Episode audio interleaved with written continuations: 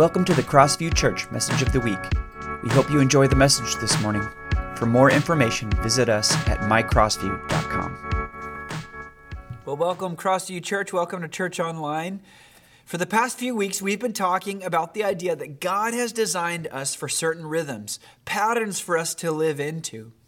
We began in week one looking at Jesus' incredible invitation in Matthew chapter 11. It says this Are you tired, worn out, burned out on religion?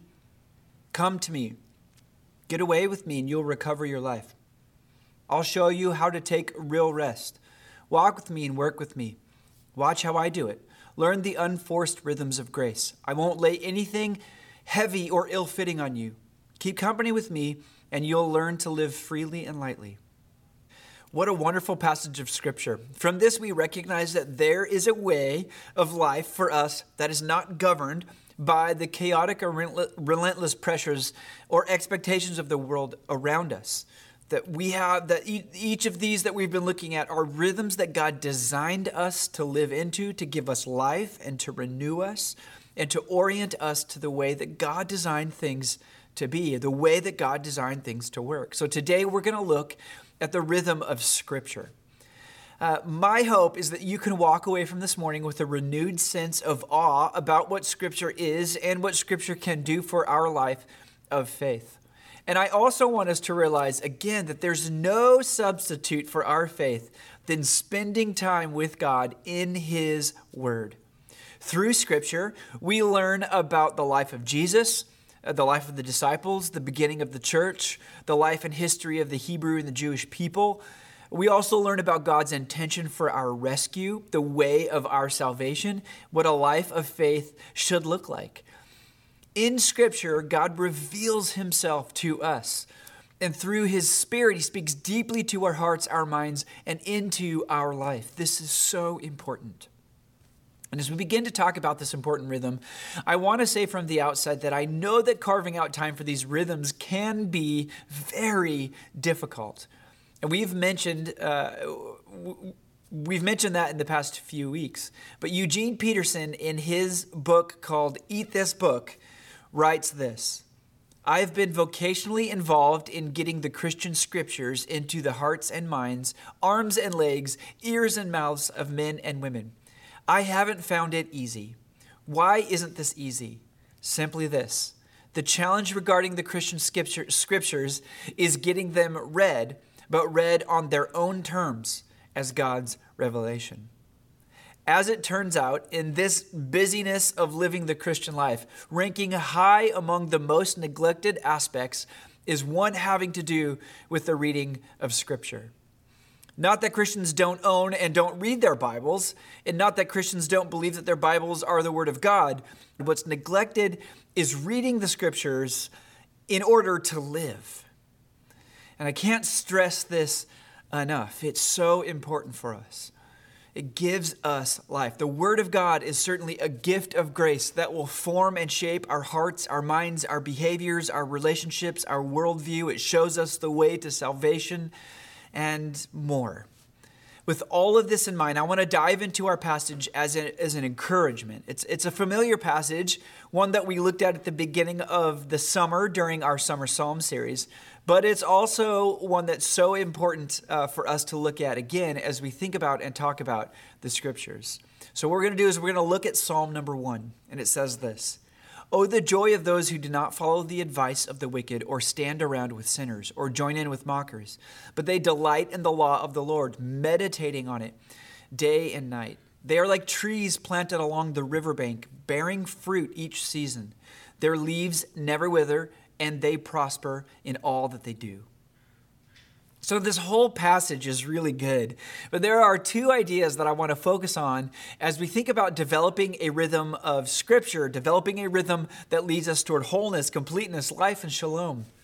We see these concepts here in this passage that when it comes to developing a rhythm, a rhythm of Scripture, we need to delight in and meditate on the Word of God. God's word is the foundation of our faith and of our lives. In the scriptures, God reveals himself, reveals his will for us. And if we want to know and enjoy God, the place to begin is the Bible. The psalm begins, Oh, the joy of those who delight in the Lord. And this word can also be translated as the blessings of those or the happiness of those. So, wow, right there, uh, right away, we're, drawn in with the implication that delighting in and meditating on the Word of God can provide blessing or happiness. Now, doesn't that sound like something that you want in your life? It does for me. I hope this is the same for you as well. So, the word which means happiness is this rich, full sense of happiness that's rooted in completeness. Again, it's connected with this idea of shalom. In other words, Scripture can and will make you whole, complete, put together as you ought to be through God's Spirit. Isn't that wonderful? A wonderful image.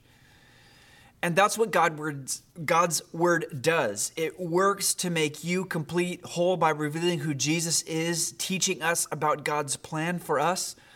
And the way to this type of blessing, to this joy, to this happiness, this wholeness, is through meditation and delight on God's word.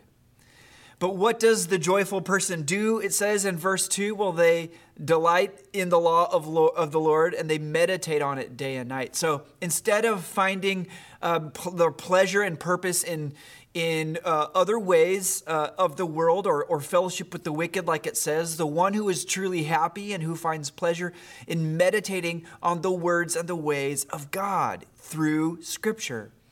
Now, the point of the psalm is to say that when you experience the word of God like this, um, as, as so delightful and so satisfying that it captures your heart and mind, that it begins to wean you away from the counsel and the path of anything except God.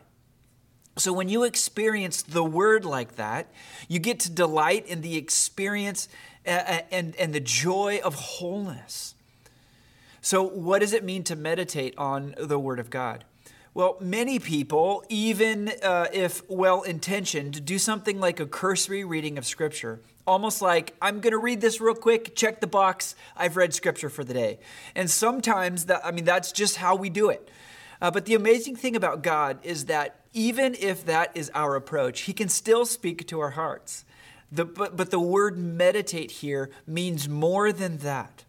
This is actually a really, it's really fascinating to me. And so I, am excited to share this with, with you. This word meditate is a Hebrew word, and it's often translated as meditate, but in its original context, it means to coo, to growl, to moan, to muse, to murmur, to ponder by taking into oneself.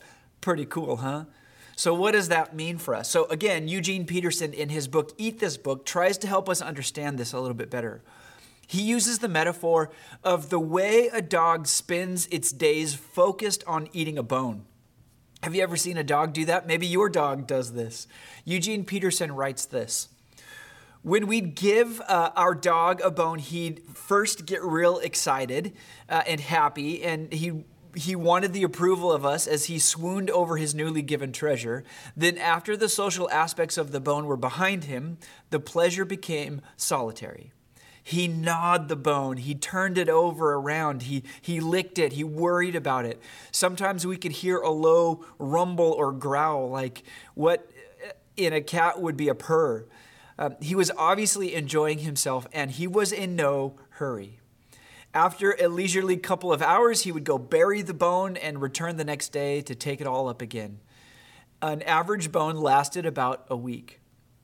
And Eugene Peterson goes on to say Imagine my surprise in coming upon the phrase one day while reading Isaiah, in which he was observing something similar to what I enjoyed so much in my dog, except that this animal was a lion instead of a dog in this passage of Isaiah. It says, As a lion or a young lion growls over his prey from Isaiah 31, verse 4. Growls is the word that caught Eugene Peterson's attention. He writes, What my dog did over his precious bone, making those low, throaty rumbles of pleasure as he gnawed or enjoyed and savored his prize, is usually translated as meditate, like in Psalm 1. So I think this passage and this metaphor is helping us to understand that there can be more to a rhythm of Scripture than just a quick cursory reading. In fact, that's one of the benefits of making a rhythm, some time for us to be able to do this. Maybe meditate is too far, is, is too tame a word for us to capture what God's heart is. Meditate seems more suited to what we might do, say, in a quiet chapel but Eugene's Peterson, Eugene Peterson's dog meditated on its bone by chewing it and swallowing it and using its teeth and, and uh, getting it into itself. Psalm 34 8 says, Taste and see that the Lord is good. So I'm interested in cultivating this kind of reading, the only kind of reading that is appropriate with what's written in our scripture because Scripture is intended to change our lives and not just stuff us with more information into the cells of our brain, right? We need to learn to chew on Scripture, to spend time with it, and to let it get into you, into us. So don't be afraid to read Scripture, to, be, to ask questions, to not understand what it's saying, to let it get into the deepest parts of your heart, soul, and mind, to just begin to spend that kind of time with it. Be moved by it. Be angry at it. Be open to it. Let God show you Himself to you in ways that you didn't even know that you needed. Develop a rhythm of meditating on Scripture. And if we do this, if we're uh, these kind of people who delight in God's word, even if we don't understand it all, then in verse 3, it gives us three illustrations of what happens when we delight in and meditate on God's word. And I want to think about each of these for just a moment. Number one, it says that you will be fruitful. Oh, the joys of those who do not follow the advice of the wicked, or stand around with sinners, or join in with mockers, but they will delight in the law of the Lord, meditating on it day and night. night. They are like trees planted along the riverbank, bearing fruit in each season. Their leaves never wither, and they prosper in all that they do. If you meditate on the Word of God day and night, you will yield fruit in season.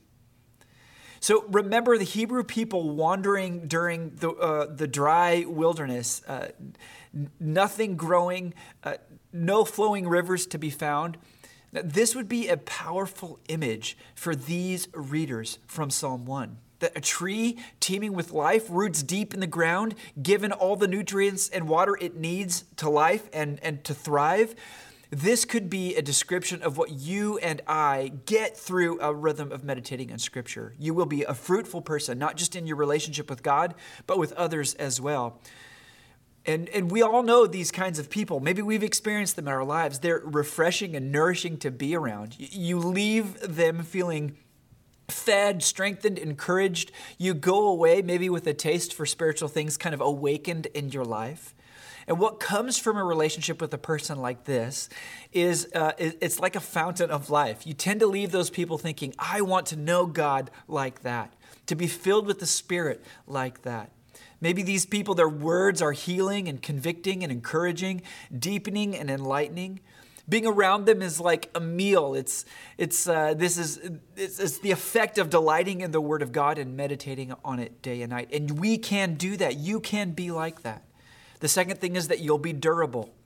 The second illustration of blessing through the word of god as we meditate on it day and night is it says that their leaves will not wither. Oh, the joy of those who do not follow the advice of the wicked, or stand around with sinners, or join in with mockers, but they delight in the law of the Lord, meditating on it day and night.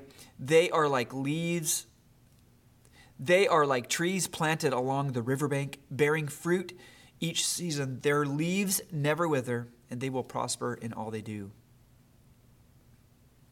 The point here uh, is that the hot winds are blowing, the storm is, storm is coming, the rain is falling. Um, and all other trees not planted by the streams are withering and dying. But in spite of all of the heat and the drought, uh, the leaf remains green it, because it's delighting in the law, the word of God, meditating on it day and night, and it's, le- it's planted near the stream of life. This person is able to be durable through droughts and storms, that it won't shake this tree down. It's deeply rooted and it does not depend on which way the wind is blowing or whether the rain is falling or not. The person who delights and meditates on the Word of God is sustained by the power of God's Spirit through the Word of God. And even when it seems like life couldn't get any worse, the person who delights in the word of God and meditates on it is like the prophet in Habakkuk 3, uh, 17 through 18. And it says this Even though the fig trees have no blossoms, and there are no grapes on the vines, even though the olive crop fails, and the fields lie empty and barren, even though the flocks die in the fields and the cattle barns are empty. Yet I will rejoice in the Lord. I will be joyful in the God of my salvation. The third thing that I want to point out is that it says, You will prosper. Oh, the joys of those who do not follow the advice of the wicked, or stand around with sinners, or join in with mockers, but they delight in the law of the Lord, meditating on it day and night. They are like trees planted along the riverbank, bearing fruit each season. Their leaves never wither, and they prosper in all that they do. What does this mean? Does it mean that uh, if you delight in the Word of God and meditate it enough, your business will make a big profit and your health will always be good and there will be no food shortages or car accidents or you won't experience any difficulties in life? Well, not necessarily. But I don't think that's the point of this passage. While the Bible has much to say about those who experience earthly blessings, it also constantly reminds us that those who trust in the Lord will have their life and purpose here and eternal prosperity to come. And it all comes with meditating on and delighting in the Word of God. This is such a powerful rhythm of life. It is grace it is, it is a grace filled gift from God that we are to pattern our lives around. Maybe you do this already, or maybe you need to recommit to some time in this type of a rhythm. There's no substitute for the Word of God in your life. So, if we understand that one of the rhythms of grace is one where we meditate and delight in Scripture, we will experience what is referred to in verse 1 as uh, a life that is nourishing and fruitful for us and for others, a life that is deeply durable in the face of hardships, and a life that will prosper in God's good purposes here and now and all the way into eternity.